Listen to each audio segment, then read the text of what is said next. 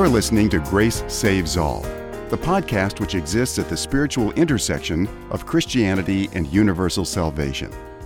In this podcast, we will be exploring an ancient and modern approach to Christianity which affirms both that grace saves alone and that grace goes to all. And now, here is David Artman, author of Grace Saves All The Necessity of Christian Universalism. Hello, everybody, and welcome again to the Grace Saves All podcast. Today, we welcome to the podcast Tony Golsby Smith. Tony is at the center of a very exciting movement in Australia called Gospel Conversations. Tony has had a very intense Christian experience, and over the course of his life, he has worked to integrate all of his experiences into a coherent understanding of the gospel, which addresses more than just the destiny of individuals, but of all of creation. So Tony is a big thinker. His quest for broad horizons led him eventually into the paths of literature and poetry and into a fascination with the way people create and think. Then his life took an unexpected turn into the arena of organizational design and into the founding of a very successful strategy firm called Second Road, which has helped businesses, nonprofits, and government agencies think and strategize more clearly about the future they desire. Eventually, Tony's quest for interaction with the brightest minds led him to be the original architect of Gospel Conversations, which has become a very interesting repository of fascinating interviews and reflections on a variety of topics, including how Christianity might claim a vision not just for the restoration of individual souls, but for the entire created order. You can find out about Gospel Conversations at their website, gospelconversations.com. There are a number of interesting articles there, as well as all of their podcasts. Or you can access the Gospel Conversations podcast on iTunes, Spotify, Podbean, SoundCloud. So, welcome, Tony Golsby Smith, to the Grace Saves All. Uh, hi, podcast. David, from the Antipodes. the, the, the Antipodes. The earth, uh, Australia. Well, it's really a pleasure to uh, have you on the podcast. I, I started listening to the Gospel Conversations podcast. Um, about uh, a couple of years ago, and I've really just enjoyed uh, the various interactions and, and, conversations that you've had on there. And one of the things I enjoyed the most was the podcast where you really talked about your life story, and that's what I wanted to do. And uh, wow, it, very compelling um, about your mom, and just her her experience er, that that led her into Christian spirituality, and then and then how that came to you and some of those early experiences. So, could you just tell us some about that, about your mom and about growing up and how she shared her faith sure. with you? Uh, I think um, understanding someone's family background uh, is is often relevant. Uh, I I, I um, agree. For instance, I, I do I do speculate that Augustine's problems could be traced traced back to his family history. Um, and uh, as as you no doubt know, uh, I'm a, a, vast admirer of the uh, Cappadocian fathers, in particular Gregory of Nyssa, uh, and that family was, uh, in contrast, a family um, fashioned by women, including his elder sister Macrina. So the role of a woman uh, in somebody's life, and I mean, not, not everybody has a positive shaping role of a woman. Um, but uh, but it was it mm-hmm. was my mother who shaped me. Um, I, I, I need to put in a plug for Dad. Uh, he, well, we're going to yeah, get we're yeah, going to get so, to Dad. Um, all, all, I'd say about both of them was that I grew up under, I suppose, really they're old-fashioned parents, but the best of parents in terms of they believed in me. Um, they supported me, and I had very little criticism in my life um, I, I had benevolence and um, they were right behind me. Uh, I, I, think that's relevant to when we get around to universal salvation. But any, but but yeah. anyway, um, what happened with my mother was that uh, very early on, uh, she she grew up in in a high Anglican church where her experience of God was pretty arm's length and distant. Um, uh, it mm-hmm. was uh, it was um, ritualistic, if anything. Uh, she was a very attractive young lady, and people who knew her then you know, described her as um, superficial, I suppose. uh, however, uh, she ran into a problem, which was which was my sister, uh, as a baby, developed a terrible um, pneumonia, or not pneumonia, um, cough. Uh, we're talking, mm-hmm. you know, eight months old, ten months old. Mum was a paediatric nurse, and mum suspected a form of bronchitis, acute pediatric bronchitis, which uh, proved would prove fatal eventually. The lungs just exhaust, and the child dies. So uh, um, Sharon, Sharon only coughed at night, um, and in the daytime she was a healthy-looking baby. Mm-hmm. But eventually, a doctor came around to her house um, and looked at Sharon in the evening and confirmed Mum's diagnosis. I think it was a Thursday evening, and said he'd come back next week to admit Sharon to hospital. So that that night, Mum reached out to mm-hmm. God and prayed um, in desperation, and um, she uh, Sharon never coughed again. Mum told me that you could you could set you could set your watch by Sharon beginning coughing. I don't know 10 p.m., 9 p.m., whatever. There was a time, and uh, and she just never yeah. coughed again. Uh, the doctor came back next week, and his words were, "They are not the same lungs I looked at uh, on Thursday." So it was a pretty black and white miracle, and I often think about miracles that God does them when there's a purpose, uh, but not just for show. And when you look at how our lives have unfolded, mm-hmm. beginning with this, you can see a real intervention of God. Well, that sent her on a two-year journey to find God. Well, that's a, that strikes me that that's a work of restoration. That the, that this that there was the restoration of the lungs, but there was also a larger spiritual movement that was going on. Correct. There. The the restoration of the lungs was just a um, a vehicle for a, a vast purpose that was unfolding, um, and um, so eventually, uh, uh, you know, mum, mum, mum's search to find God was tormented. I must say, um, because she she thought of, of what she had to do in obligatory terms. You know, perhaps I should be a missionary. Perhaps I should give up mm-hmm. smoking. Perhaps I should do this. She had um, fairly traditional pietistic notions of whatever it would be to be a good person. Mm-hmm. And then eventually one day somebody gave her a book. It was actually called Mr. Jones Meet the Master, uh, the conversion of, um, I think his name's Peter Marshall. But, uh, but in it, she just found a simple gospel message, which is that Jesus has taken your sins on his shoulders. And the person actually suggested what you should do is write down on a bit of paper your, your quote unquote sins, the things that are bothering you, and then mm-hmm. ask ask the Lord to wash them away and get that bit of paper and scrummy it up and throw it in the bin. And she did that. She told me she she when she read this she couldn't wait to get her little kids off to school um, uh, and she got us out of the house, mm-hmm. and then she did that, and that was the beginning of her relationship with with Christ.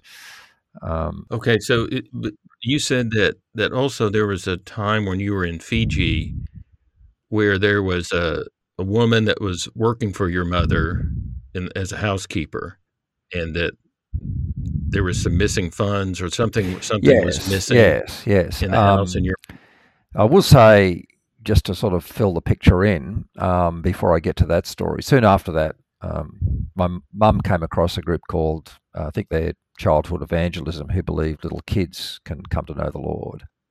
And uh, oh, okay. they had a thing called the Wordless Book, which is just colors. I, I mean, I've still got a copy of it here. Um, you know, black for sin, white for holiness, and red for the blood of Jesus, mm-hmm. and so. On.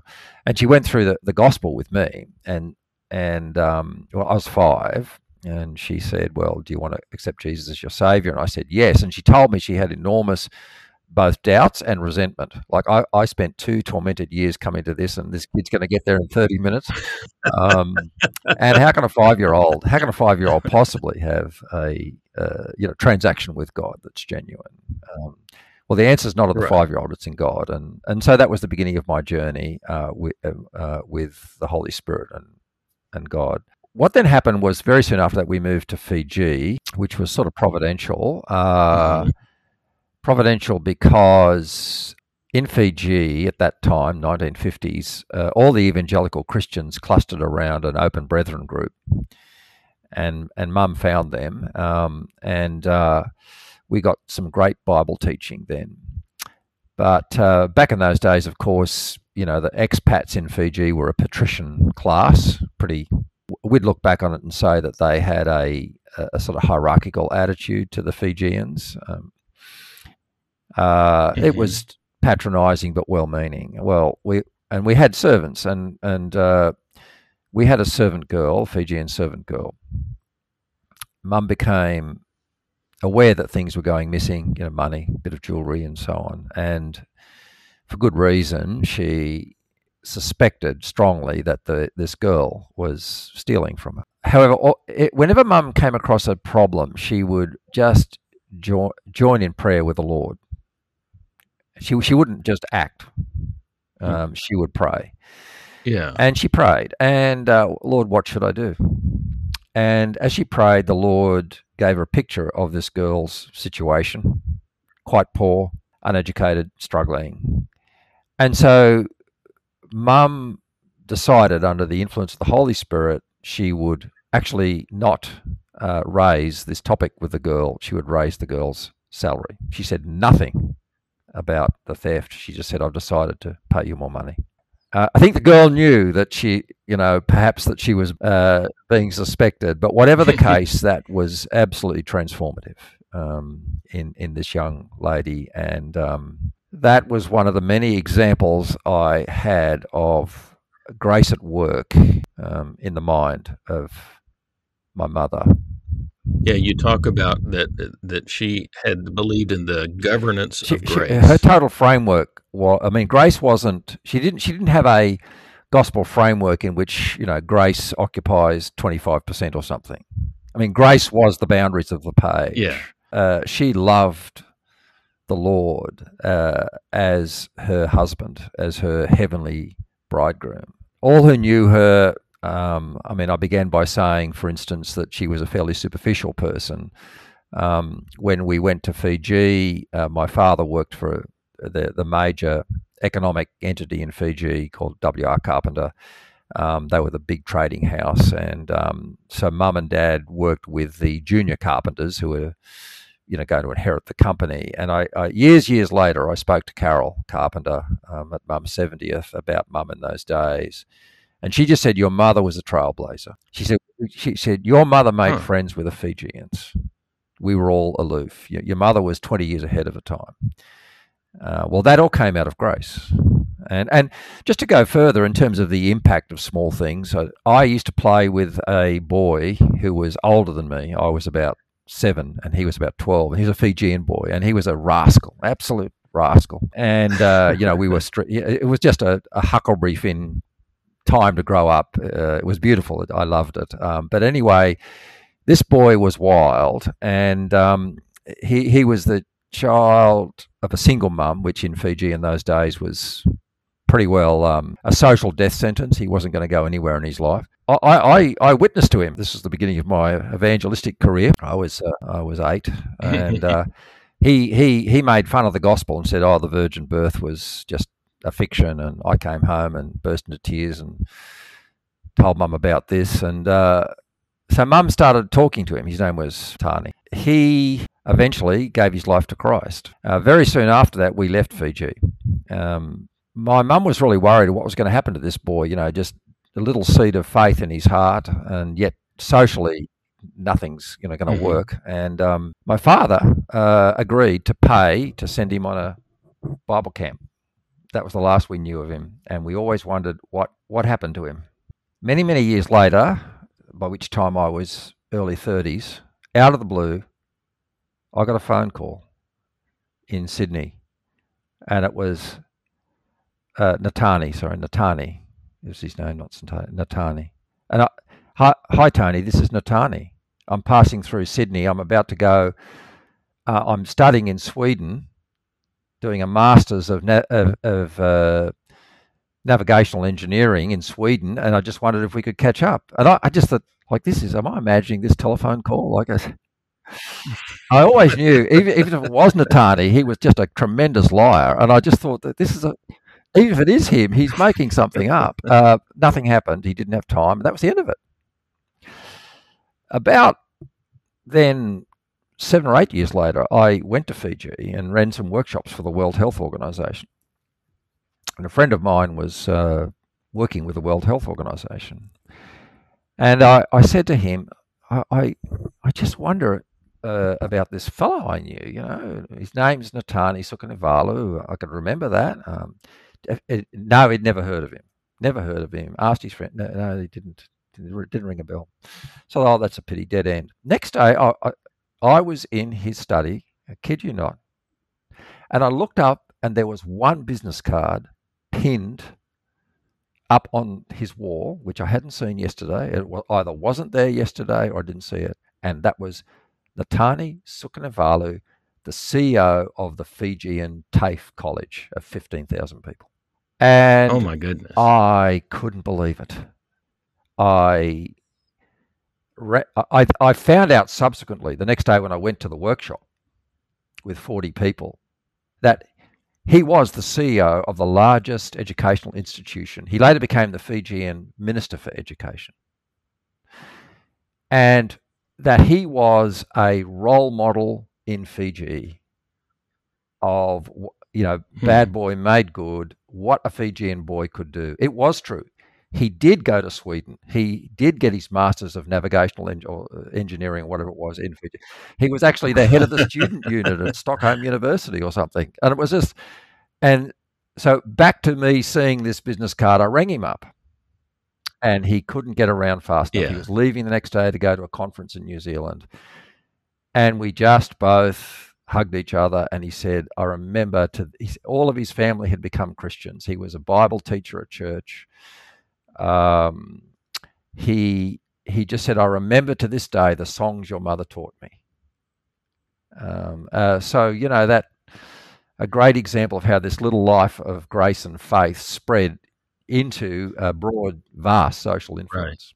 Right. Well, it also strikes me that this is an example of grace bringing order out of Absolutely. chaos. You know that that both these people were in these chaotic, orderless uh, random worlds, and then this grace came and opened a door for them, and and that was so and that was so powerful, and and so there was a lot. You so I, I know that you understood that there was a lot of power that was a lot of spiritual power that was going on, and as a young person, you were very involved with this, but then also there was something that was shallow about it as well. And so as you got into your later teenage years, young young adult, you were interested in some broader questions that you didn't think were really being addressed by at least the, the way the faith had been presented. To you. Correct. Uh, I think that the traditional evangelical gospel is pretty shallow, and it doesn't take a bright person long to get their minds around it. I speculate, by the way, you know, Bob Dylan became a Christian some time back, and uh, he, whether he threw it away or not, I don't know, but he certainly retreated from it, and I suspect he had the same problem. Um, you know, the what I call the traditional four spiritual laws, which starts with you know you're a sinner, everyone's a sinner, um, and then moves on to you know Jesus died on the cross to forgive us our sins, and um, the resurrection is some kind of exit door strategy. It's not actually intrinsic to to the process. Um, if you believe on Jesus, He'll wash your sins away, and when you die, you'll go to heaven. Well, it doesn't take very long to get that, but there's also not very many places to go with it, and and it it also presented me the more I went on with uh, what I would call a very shallow anthropology. I mean, it seemed that the sum of it all was we're sinners, whereas my mind was oh, it wasn't an academic child. I mean, I did very well, but I was more interested in sport um, but but I was inquisitive and I loved big literature, particularly poetry. And amongst novels, my favourite was Joseph Conrad, and and um, amongst poetry, my favourite was T.S. Eliot. And I just love the way they seem to their minds seem to go out into the grey areas of reality, human existence, the cosmos um, the paradoxes of life. So I had that world of great interest. But then when I went back to church, I, I, I felt that I was being given a very uh, minimalist cardboard cardboard cutout sort of uh, set of prescriptions for life that there's just a huge gap between the two. And intellectually, I much preferred, and, uh, and even spiritually, I much preferred this broader landscape. But I was stuck because I thought it's a dualistic choice. Right.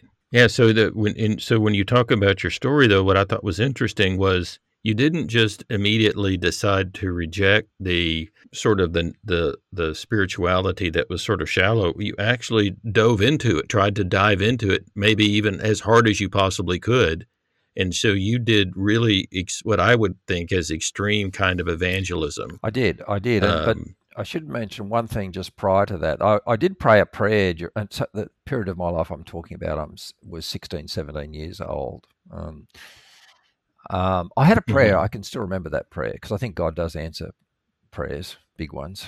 Um, and the prayer was, and, and I think God understood it better than me, and I want reality. That was my prayer.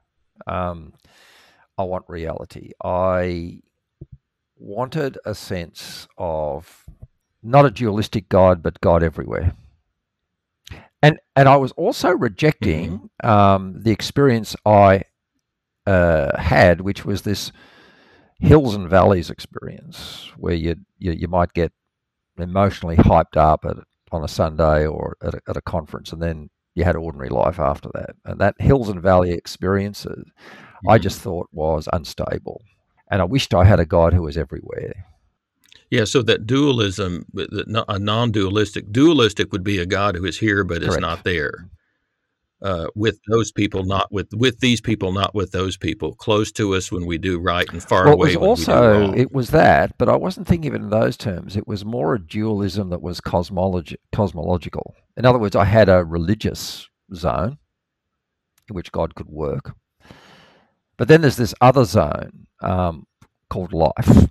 You know, Monday to Friday life mm-hmm. that I couldn't see how God applied in uh, into that zone and was was Lord of that zone. So so that that's how I describe the the, the, the dualism. Um, I think most people live in that world, by the way. Um, if you live in that world, there's one or two ways you can go, and one way you can go is is probably into an extreme form of fundamentalism, uh, which is what happened to me. Uh, mm-hmm. Uh, I was up for grabs. Um, it kind of scares me because I think a lot of young people are up for grabs. They're very they're zealous. They're looking for, you know, passionate causes, and I was, in a sense, um, uh, easy prey for for some kind of fundamentalist story to grab hold of me, and that's what happened. We went to a very fundamentalist church. I won't go into the, the background of it, but in a way, it was it could be criticised as being a bit cultish, but it did nothing more than push the evangelical gospel to its logical limits. So, for instance, uh, so if those people, if the people weren't saved, it was because correct. you hadn't witnessed correct. to them. So your blood, their blood exactly, was on your Ezekiel hands. Passage. Um, so, so uh, was was was let's just say it tormented me might be the best way that I'd describe it. And you said that it wasn't. You so you said all this. You had all this responsibility, but you were having very Correct. little well, success. What we did. I'm now I'm at university, Sydney University. Um, mm-hmm. And of course, in, you know, this new this new uh, way of thinking had the secular environment as the enemy. You know, um, so we we we right. believe we should witness it. We had this little tract called the Second Death. You'd like that, David? The Second Death, and it was all about judgment and hell. And we carried great wads of it with us, and everywhere we went, in any circumstance, this is embarrassing to think about now. We felt we had to had to hand tracks out. So we'd go on a train, and we we got into open air preaching. We'd get up on a train and preach. We preached on the mm-hmm. on the uh, front lawn of Sydney University. It was I hated it. I'm an introvert. You know, it's an embarrassing thing to do. You know, Sydney is not the kind of place where open. I mean, it might be different if you're in other countries in the world. People might accept this, but and my poor old father, who mm-hmm. was uh, not a Christian then, or certainly didn't call himself one, was he was lovely about it. He just said to me, Tony, he said, I know you think this. Is, he said, I just don't think the marketing campaign is working for you. um, he was right. It was fruitless, utterly fruitless. I mean, there's one exception. We came across one guy who'd, who'd been miraculously converted, and uh, he he sort of joined us up, and he became a friend for life. But apart from that, zero, nothing. And it was in. Uh, it was. Uh, we had this phrase: uh, "outwardly rejoicing, inwardly screaming." Um, and I think that's true of a lot of this. Uh, you know, this uh, we're very, very enthusiastic, sincere people push this traditional gospel to its limits. It creates tremendous uh, internal tension, which you can't acknowledge um, because you think it's wrong to feel that way.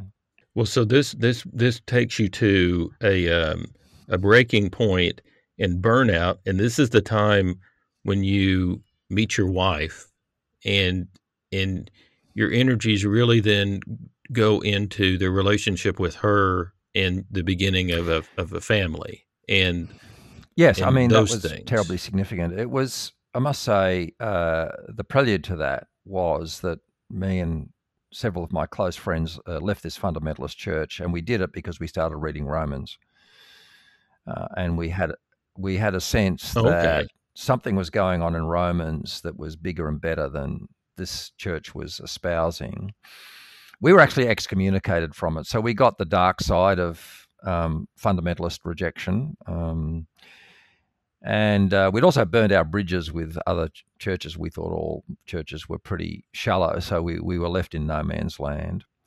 And in that time, I met, uh, through that small group of friends, I met my wife, Anne, whose whose background was um, much more working class than mine. She's from country Australia, and also uh, Roman Catholic. That's quite important because she was a very, very sincere, very thoughtful person. I mean, she came from a rural environment. So if you're in America, it's kind of like South, you know, not very intellectual. And uh, whilst her mm-hmm. family might be out at the local club, she was back at home reading War and Peace by Tolstoy or Portrait of a Lady um, by Henry James. You know, she's a very, very thoughtful young young woman. Um, uh, very different to me. I'm, uh, how could I describe myself? Partly because I've, partly personality, partly upbringing. I'm kind of stable. I'm okay with things. I, uh, you know, I'm charming in the worst sense of the word. I, you know, confident. Life's easy if you like that in a way. Um, Anne's not like that. Anne's more of a troubled soul. And she was the sort of person who'd put the dead, what we call the dead cat, on the table. Um, I, I, can remember to this day, she said to me one day, "It's all words, Tony. It's words, words, words about the way we're talking about the gospel. It's not doing anything for me, you know." And we knew she was mm-hmm. right. We just didn't want to say it, and so that began a lifelong conversation, um, extremely fruitful and challenging. Um, but uh, we got married, got married young. Um, quickly had kids. We had four kids, um, four kids in our twenties, uh, and they all came close together. So four kids under the age of five. So now we're plunged into domestic life and all the challenges of it. Right. And um, by this time, I'd become a school teacher, um, and so we had this very domestic scaled life. We didn't go to church. Uh, me and my friends were, were, then what you could call the de-churched group. Um, still very much believing in the Lord. Still inquiring, but um, I now began to, right. I think, discover and explore God in the nuances and details of just getting through family life. Well, as I heard your story, you said that you eventually discovered the power of an orientation of radical grace and unconditional yeah, love. and I mean that came about through, as, as a lot of my wor- uh, work and thoughts have, through my conversations with Anne and, and her life. I mean, Anne is somebody who is, you know, a better person than me in many ways, in that she's enormously got a heart for those who are out of the way and cast aside, whereas I just, I'm, I'm a social. I go for the top, you know. Uh, um, I always read with I squirm when I read the story in James, you know, about what what about the wealthy man entering your church? I think, oh, James must be looking at me.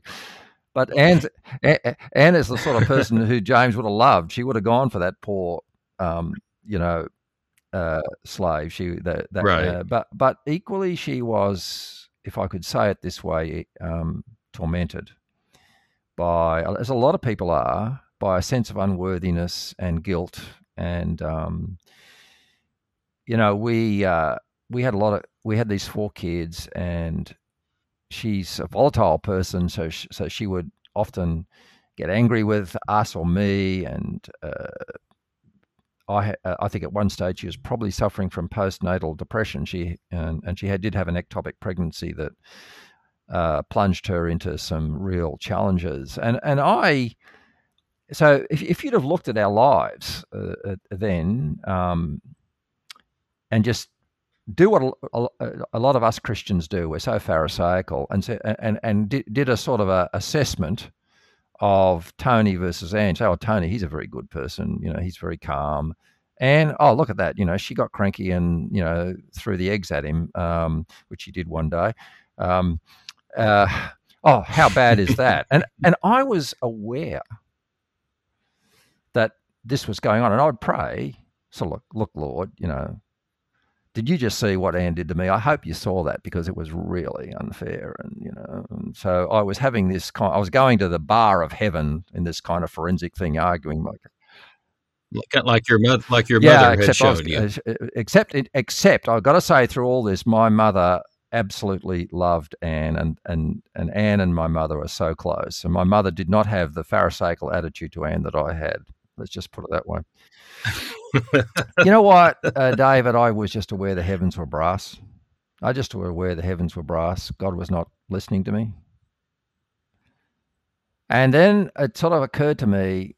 Uh, so, if you finished all that, Tony, um, can we now get on to you? Uh, if I treated the world the way you, you, you know, this kind of um, tit for tat, right, wrong. If I treated the world that way, Tony, um, where would you be? And I just became aware of, I, I had this meta processing. Of, wow, I'm a Pharisee. This evangelical gospel has turned me into a Pharisee. And and as a Pharisee, I'm a shallow person, Mhm. and I have no understanding of unconditional love. I don't know what it's like. And uh, then I began to get a broader view. I can always remember one day I was taught by my one of my four beautiful children, Peter. He was perhaps eight at the time, and we'd had a fight. Anne and I we were on a holiday, and it was all going wrong, you know. So we had a fight. When we had a fight, the kids would just kind of vamoose and go off, and not Pete. He was a quiet little fellow. So he and I went for a walk, and he's a, he is a man of few words. He's walking beside me. Silence for quite a while. Then from nowhere, this little eight year old says, Dad, how long is it since you last took mum on a holiday? And I just thought, wow, he's seen it all. Yeah, I've got this successful, cruisy life. My poor wife is grappling with things, and, and I'm not loving her. I'm not buying her flowers. You know, I began to see, well, if you really want to diagnose, say, what Anne is going through uh, at that time, not, uh, um, well, where does sleeplessness come into it? Where does depression come into it? And if you want to start getting under sin tone, how are you nourishing her with grace and love? So, you know, I'm being I'm being very candid about this because um, this was grace at work in my attitude to my family. And there, there are other many other circumstances where primarily in the family, the Lord essentially showed me the cross as the evidence of unconditional love, and that was the only law I had to live by, and it was a long, long way from me. You also say in your story that it was during this time that you began to take the Sermon on the Mount not just as hyperbole, but as the revelation that unconditional love wins in the end and is the operating model of the universe. So something big was happening. There's something transformational Oh, completely. I I am the sort of person who I'm not content to just have a personal, you know, breakthrough on something. I elevate it to a theology. I say I, I found out something philosophical almost here, and what I began to see, uh, by- uh, including now in the work I was doing, is this principle that I was learning in the family of let's call it unconditional love. Because what I began to see was that this got into my radical grace. I began to see, for instance, Paul works on this in Romans. I mean, most people misread Romans uh, all over the shop, but um, one of the misreadings of Romans is the seven into eight misreading, where people were saying, oh, you know, seven was Paul's existential grappling with, you know, sin, the good that I would, I don't do, etc., etc., etc. And then there's some kind of Holy Spirit type breakthrough into victory in chapter eight. That's how people read it. Well, that's just rubbish. It's not what the text is saying at all. Um, without going into too much detail, I, I recognize that chapter seven, he is merely laying out the limitations of the law. Doesn't get you anywhere, mm-hmm. is what mm-hmm. he's saying. Let me give you my let me give you a semi autobiographical case study of how the law actually it's meant for good and it produces bad. Mm-hmm. Very ironically and paradoxically, what produces good is love. What my mother did to the servant girl. Um, it created righteousness mm-hmm. in that girl. Now, in a way, if you'd have looked at the situation um, from a forensic lens, you would have said, no, no, no, actually, that girl should have been brought to account and suffered for what she did. But I began to see that in the long game, it's actually love that creates stable people, expansive people. And when that love is unmerited, it's even more effective and powerful. But of course, at the time of showing it, it's weak.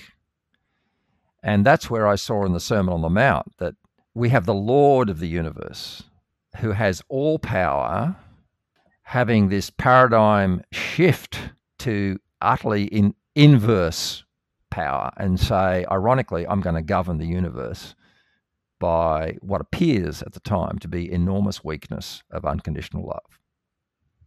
I just got chill bumps. it is. It's so it's so counterintuitive. I once spent a year and a half slowly, slowly, slowly preaching through the Sermon on the Mount and so I could, couldn't skip anything. And I decided that I would really focus even harder on the really difficult passages. And I remember having to do a sermon where I only allowed my text to be for that day do not mm-hmm. resist the evil person. Submit, submit in love to the evil person. I remember just sitting and thinking about that, that the most powerful human being who ever lived lived a life submitting in love to the evil person and then changed and then brought this radical grace, this radical power Correct. into and, the world. And just to take this into a wider area, this of course influenced Gandhi. Gandhi's whole, yes. I mean, he overturned the British Empire in India, you know, with, with, with his passive revolution. And we all know that story. And there's, there's multiple layers to it. But perhaps what a lot of people don't realize is where Gandhi got his ideas from which was in South Africa when he was a younger man, and from Christians. It was straight from the Sermon on the Mount. I mean, he didn't believe Jesus was the Son of God, but he certainly believed Jesus was probably the wisest person who ever lived. So he implemented um, at, at, at a level of social change this truth of the Sermon on the Mount. Yeah, it's funny that that sort of in a way the the Christianity that at least I grew up around in America considered seemed to be considered that Jesus was he came and lived lived lived a sinless life so he could make a perfect sacrifice of himself but he really was pretty he was too idealistic about what he was in the sermon on the mount and those types of things you can't really take those words seriously so you know he wasn't really he he was just too idealistic for this world so we can't really follow the sermon yeah, well, another example of following the sermon on the mount is nelson mandela you know the truth and reconciliation process that he went through with with uh, I forget the name of the the uh, final white on clock. clock uh, so I can't remember his name, but in Mandela Mandela's forgiveness. You know, his not having an eye for an eye and a tooth for a tooth was an enormous transitional blessing to mm-hmm. South Africa. So the point is, now I don't need to and I don't know where Mandela stood in his faith, and that's that's actually not necessary. A guy called, as you probably, I don't know if you've read or heard of Tom Holland's book Dominion. No, no, Tom yeah, Holland uh, Dominion. It's doing the rounds. It's it's a big seller. Um, he's a British historian. He's an agnostic. He's an agnostic, and um, like a lot of people nowadays, um, Edwin Judge, uh, f- for instance, on the Gospel Conversation podcast, explains this in vast detail. That he's an iconic professor of ancient history. But Tom Holland essentially wrote the book because he said, "Look, I'm an agnostic, sometimes an atheist, um, definitely not a Christian." Uh, discovered to my horror that everything I believe in that's valuable came from Jesus Christ. And it's not just me, it's the whole world. And so he wrote this book called Dominion to explain this penetrating influence socially, politically, and in terms of values of the man from Nazareth. It's a great book. Hmm. It reminds me, too, that Martin Luther King, sometimes uh, people said, you know, or criticized him about just being passive in the face of this injustice. And he said, actually, we're not being passive. We are actively loving people. And and none of our none of none of our nonviolent strategies work if they aren't expressions of love. If you take the love out of it, he said it's the love that is tran- that's transformative. It's when people know that you're loving them. Correct. They can feel it. And he said, and, and that yeah, changes and, that changes and if things. you kind of go forward as to how this was preparing me for a, a, a, broader theology of cosmic redemption. If you think about it, if you think about it, it does seem pretty fragile uh, and precarious. When you get into a real circumstance, it feels really precarious to not resist evil with evil. And, and, and, and having said that, I mean, you, would mm-hmm. need to work it through. I mean, I'm not saying you never confront people or whatever, but let's just take that as a principle. It seems really precarious because the bad guys are going to win um, I'm going to get trodden on, etc. However, if you believe mm-hmm. that the end of all things will be providential and the triumph of the good, it's not. You just remove the precariousness at all. Well, that, that, that is something that you eventually that you eventually get to in your story. But uh, I wanted to talk a little bit right now about how you are you have uh, something an experience called the burning that you call the burning bush where you really begin to see that that this truth about grace and about love and about transformation is not just it's for everything. It it applies every it, it applies everywhere. And and you you begin to see how it applies in in education. And then your father uh, tells you that he thinks it has a business application, and then so you you eventually find yourself moving into the air into business and nonprofits and even governmental agencies with all of these ideas sort of boiling in the background. Absolutely. Uh, so, what happened was um, I was a school teacher for my first career at one of the top private schools mm-hmm. in Australia, and I taught English literature, but I also taught a thinking skills program. I, I, became somewhat appalled by the curriculum. Every curriculum in the world, uh, it tends to be siloed, you know, and the silos are defined by subject matters. You do economics, you do history, you do mathematics, you do science, and and there's no way that we had any connection between them. And I I began to think, well, we're just not teaching these kids to think. And if I teach them to think, they can apply that seamlessly across all these areas. And the kind of thinking that I was particularly interested in is thinking. If you say, How can I teach anyone to think? It's a really good question because thinking is going on in our heads. How can you teach anybody that? The answer is actually simple. Mm-hmm. Um, it's one word. There is one technology of thought, and that technology of thought is language. So if I play with your language, I play with your mind. And I began, I, I'm I've always in my life been fascinated by uh, right brain thinking, as it's loosely called, um, which Alistair McGilchrist is probably the, the most articulate exponent of. Um, his famous uh, book, it's actually too long to read, but um, it, it's uh, The Master and His Emissary. Um, loosely speaking, the right brain is the non visual uh, sorry, is the visual, creative, uh, non-verbal part of the brain. The left brain is more black and white and detailed. Actually, I began to be fascinated by this. I mean, I, uh, we have two brains, not one. and it's not like we we have two lungs. All they do is double capacity. It's not like that with the right and left hemisphere of the brain. Right. They don't double capacity. They're like two vast operating systems that are simultaneous. Every single problem we look at, we look at through two vast operating systems that simultaneously talk to each other. This is actually Trinitarian if you want to get into it. Um, because it's the problem, and there's my two brains looking at the problem, and they're all connected. Um, now, we haven't understood a lot about the difference between the right and left brain until the last 20 or 30 years. I won't get into this, that story, but I, I began to discover this while I was teaching. And what I knew instinctively is that pretty well all of our tools are left brained. And by the way, Tom Wright says that's a problem with theology. It is a problem with universal redemption, uh, salvation too. That the, the, traditional way of thinking is very left brained. So it's another way of looking at it. It's very, you know, it's almost too literal and black and white. Now, I began to be interested in right brain tools because that's where the geniuses live. Geniuses see synthetic wholes, which is what the right brain do. And the way you do that is you use diagrams, and that's I think in pictures.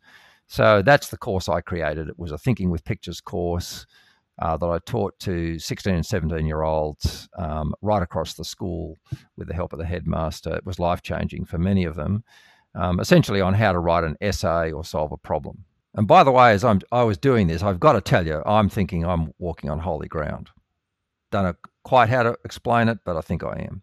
You're on, you're on the, you're on the path. I think it was also interesting too that you started it, uh, that it's almost like problem solving through art, or there's there's this artistic expression that's going on. it is, and um, it's it's. Uh, it's not just problem solving. That's a word I, I threw out eventually because there's uh, up above this there's a okay. philosophy of life, um, um, and um, problem solving is is the most traditional way of describing critical thinking, but it's negative if you think about it, like because it's defined by the word problem. Uh-huh. If there's no problems, well, I got nothing to do. Okay, that's pretty boring um, you think about your life and the things you've done in your life, like how many of them are, are adequately defined by the word problem solving? Art is about self expression, it's a positive thing.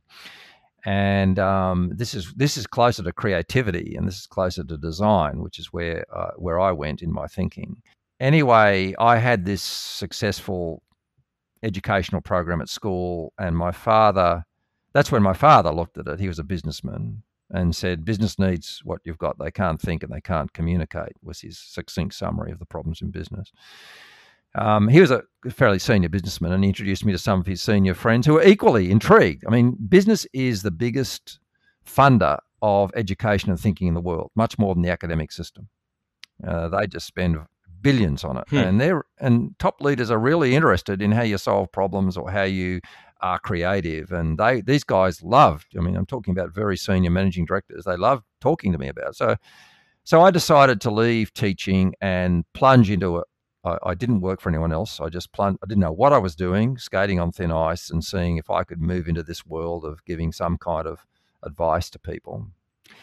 It was pretty precarious. We had four kids. Uh, i was early 30s um, back in those days, you could cash in your superannuation in Australia, which I did. Otherwise, we couldn't have done it.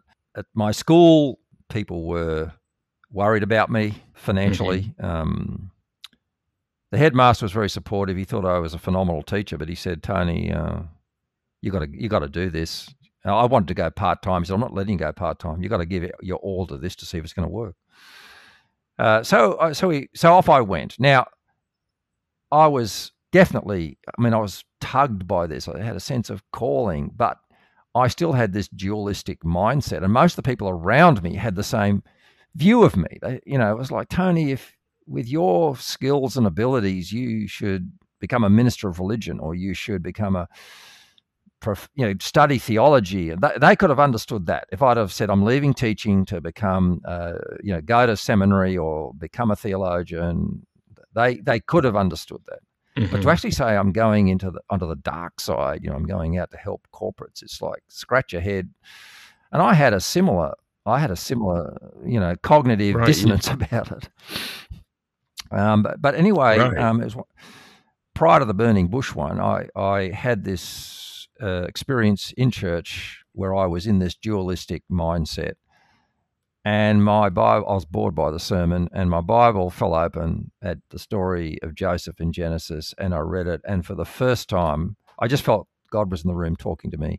And for the first time, the most obvious thing about that book, that story, hit me, and it had never occurred to me before, which is that God called Joseph to reform Egypt, not Israel.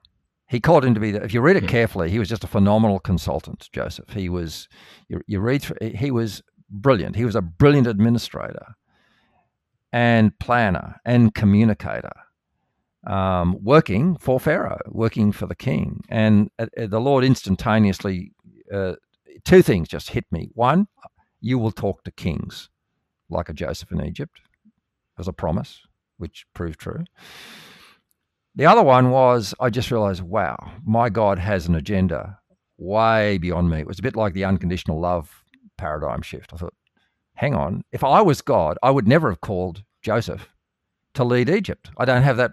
So God's doing something. He's got a project bigger than what I think. That set a life journey for me, which now I don't think that way, but I did then. Uh, I like to feel I've got closer to God's project of cosmic redemption. But in, in terms of then the attitude you've got to have if you want to play this game, it, there's two great stories from, from, from the Old Testament that speak about this. So one is the burning bush story.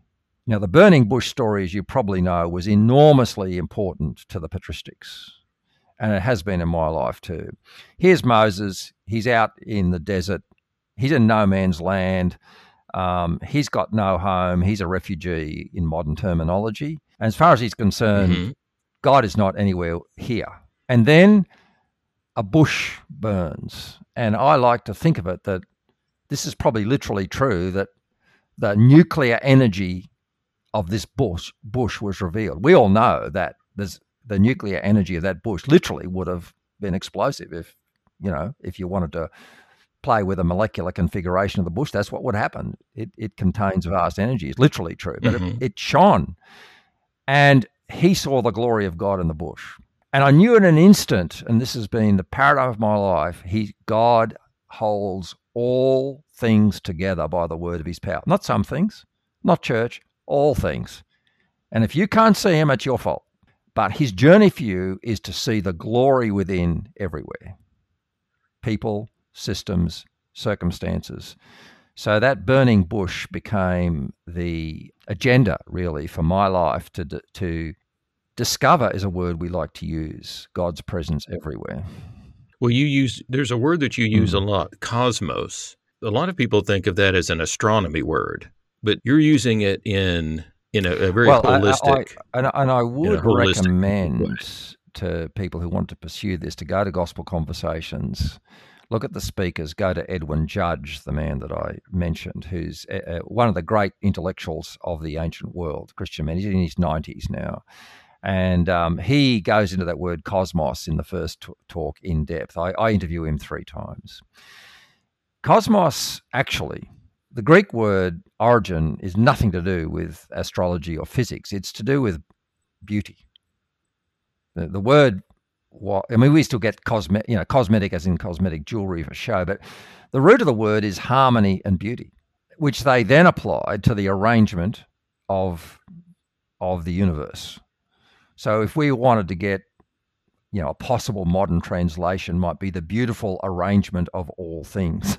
Cosmos is the beautiful yes, arrangement it's not of merely physical properties. It's the it's the fact that there's this integrated harmony in all things. So that that was the Greek view and it's got a lot to commend it. Um, what happened with me um, was that as I got in more and more into corporate life, I got more and more into innovation, creativity, and strategy. And what's happening here, it, if you're doing a, a, truly visionary strategy or truly visionary work of innovation, is you are creating, you are inaugurating a new reality, mm-hmm. literally. And I, I don't think it's unfair to say, or there'd be very few people in the world who had anything like the cumulative experience that I and my firm had as a particularly as a believer to orchestrate, uh, participate in, guide the creative process on a large scale over decades. Well, and you you also talk about in your journey that you you go to Carnegie Carnegie Mellon University, and you take up the Nierenberg Chair of Design, and but that the your mentor there said that he needed you to talk about the spirituality that was involved in your thinking, and and to not hide that.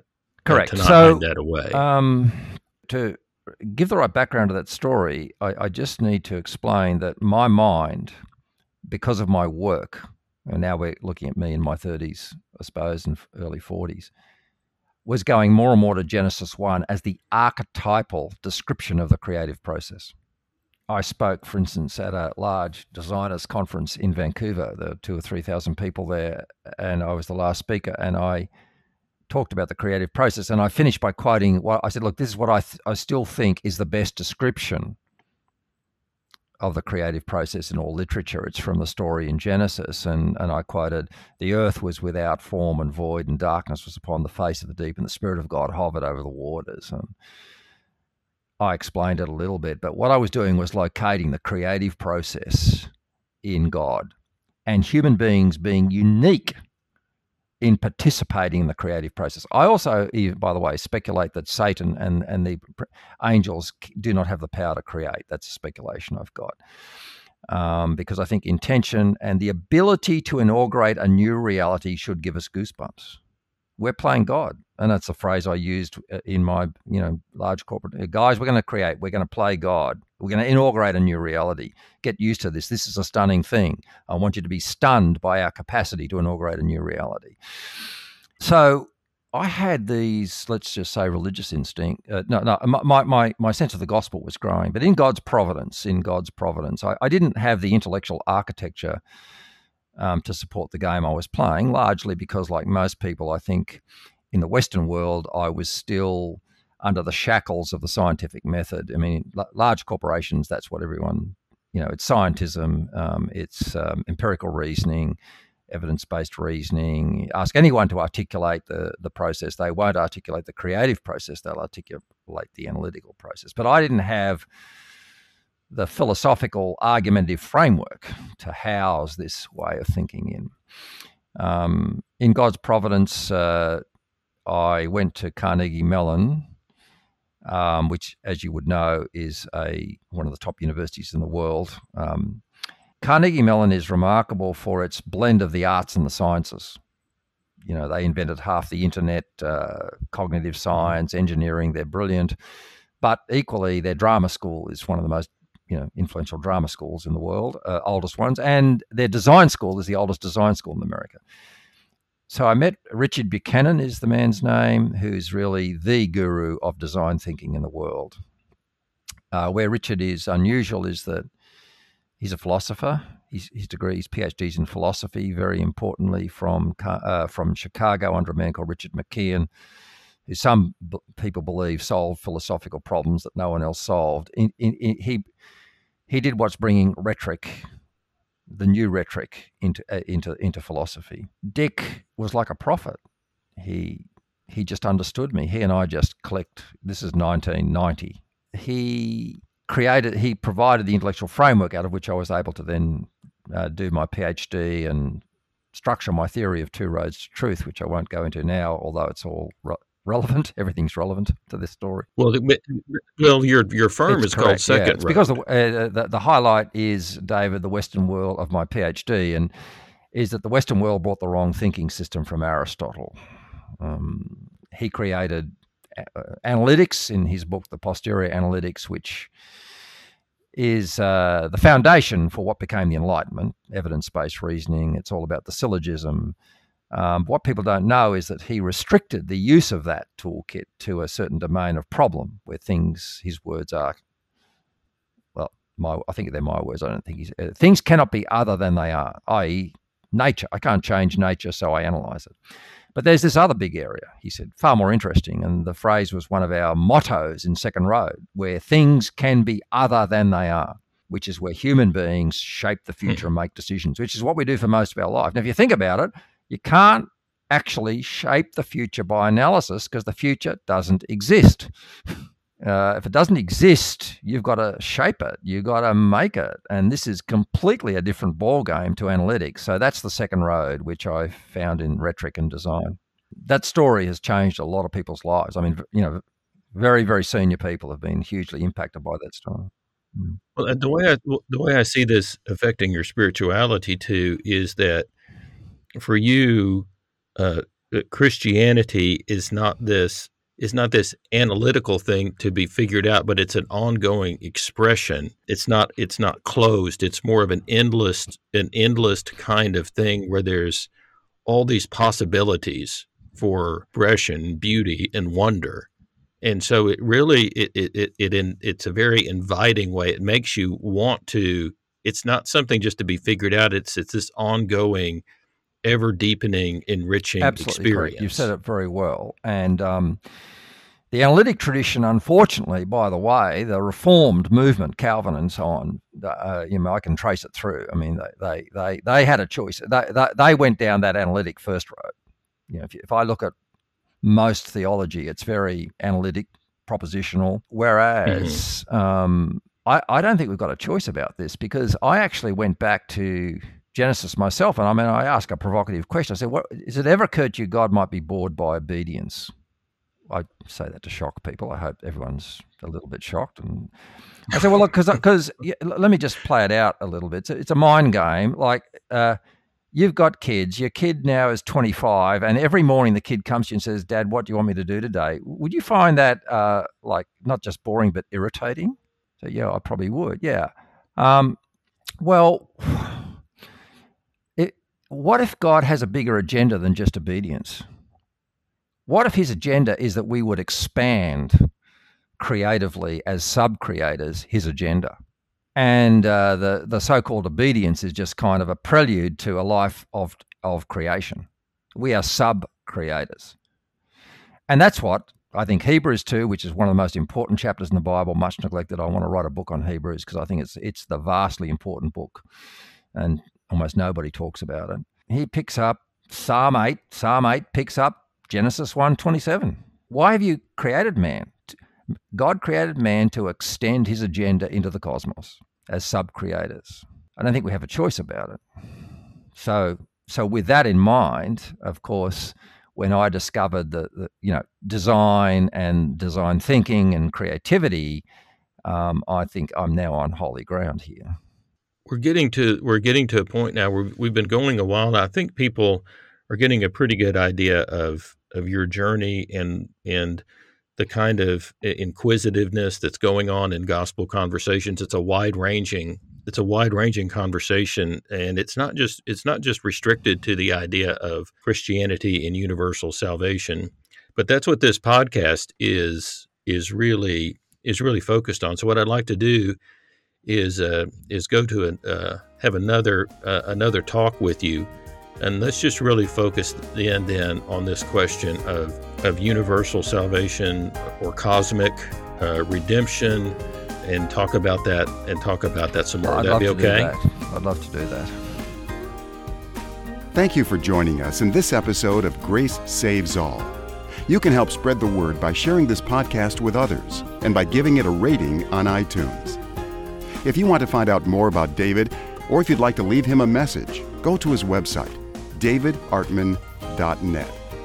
In the meantime, let's work together to help a hurting world know about the greatest news ever announced.